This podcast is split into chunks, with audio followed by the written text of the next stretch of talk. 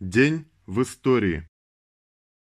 14 июля 1789 года восставший французский народ захватил крепость Бастилию, национальный праздник французского народа. История классовых обществ характеризуется постоянной борьбой новых, передовых идей против старых, отживающих идей. Борьба идей отражает борьбу классов. Так, например, нарождавшаяся буржуазия, прежде чем перейти к критике отживших феодальных отношений силой оружия, обратила оружие критики против средневековых отношений в экономике, политике, законодательстве, идеологии. Штурму Бастилии во Франции предшествовал штурм идеологических твердынь феодализма со стороны французских материалистов Ламетри, Гольбаха, Гальвеция Дидро и других просветителей. 1889. Основан День международной солидарности трудящихся. 14 июля 1889 года открылся Парижский конгресс Второго интернационала, установивший, по предложению Поля Лафарга, ежегодное празднование Дня международной солидарности трудящихся. 1 мая память о расстрелянной полицией демонстрации рабочих Чикаго 1 мая 1886 года. 1903. Как пролетариат России поднимался на революционную борьбу с царизмом. 14 июля 1903 года в Баку была проведена первая всеобщая забастовка, положившая начало всеобщей стачке на юге России.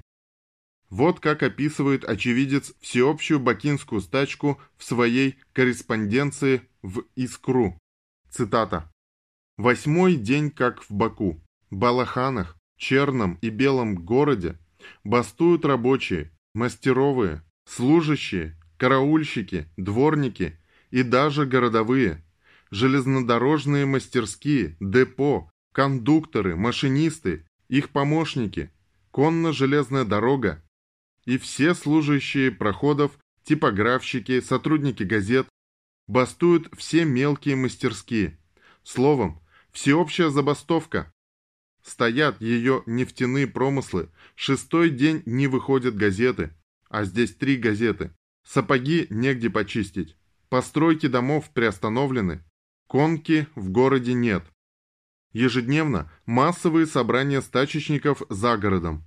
Сходки каждый раз состоят не менее как из трех тысяч людей, и 20-30 тысячные сходки – не редкость. Бастуют около 50 тысяч человек. Это нечто невиданное. Боюсь, что не сумею передать хоть сотой доли того, что происходит. Конец цитаты. Всего во всеобщих политических стачках летом 1903 года участвовало более 200 тысяч человек. Стачки отличались массовостью и организованностью. Все они проходили под руководством местных социал-демократических комитетов. К обычным требованиям уменьшения рабочего дня и увеличения заработной платы теперь присоединились политические требования.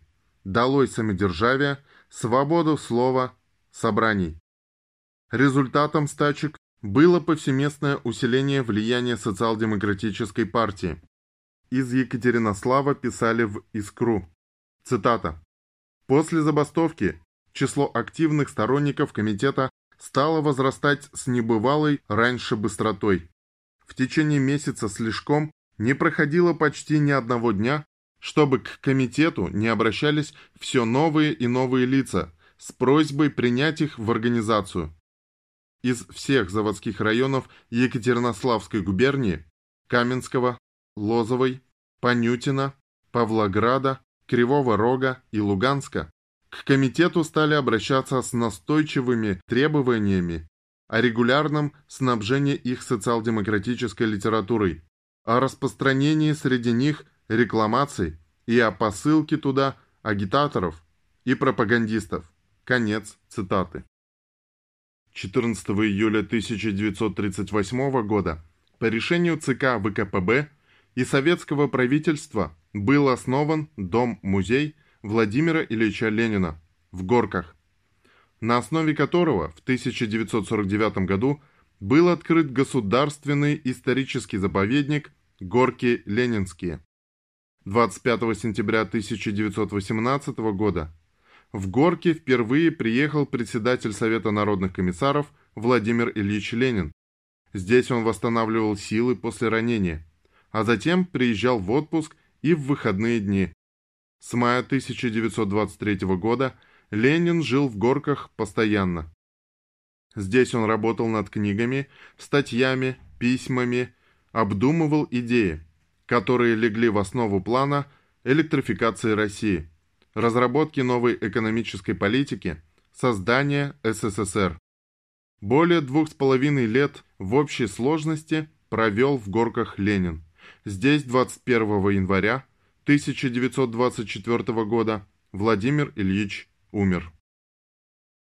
В этот же день 1941 года впервые применили установку «Катюша». В журнале боевых действий батареи написано 14.07.1941 года 15 часов 15 минут нанесли удар по фашистским эшелонам на железнодорожном узле Орша. Результаты отличные. Сплошное море огня. 14.07.1941 года, 16 часов 45 минут. По переправе фашистских войск через Оршицу.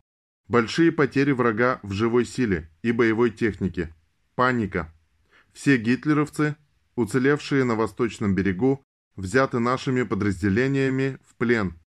Этот первый удар был настолько эффективным и сокрушительным, что гитлеровцы по докладам маршала Тимошенко Сталину, цитата, «целый день вывозили раненых и убитых, остановив наступление на сутки». Конец цитаты. 14 июля 1942 года в блокадном Ленинграде в честь Всесоюзного дня физкультурника проведен вечер показательных выступлений во фронтовом доме Красной Армии.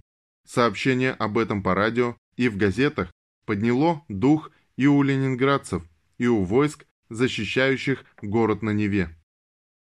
14 июля 1948 года в Киеве на украинском языке вышел первый том собраний сочинений Владимира Ильича Ленина. 14 июля 1956 года Верховный Совет СССР принял закон о государственных пенсиях, значительно расширивший круг граждан, имеющих право на пенсионное обеспечение –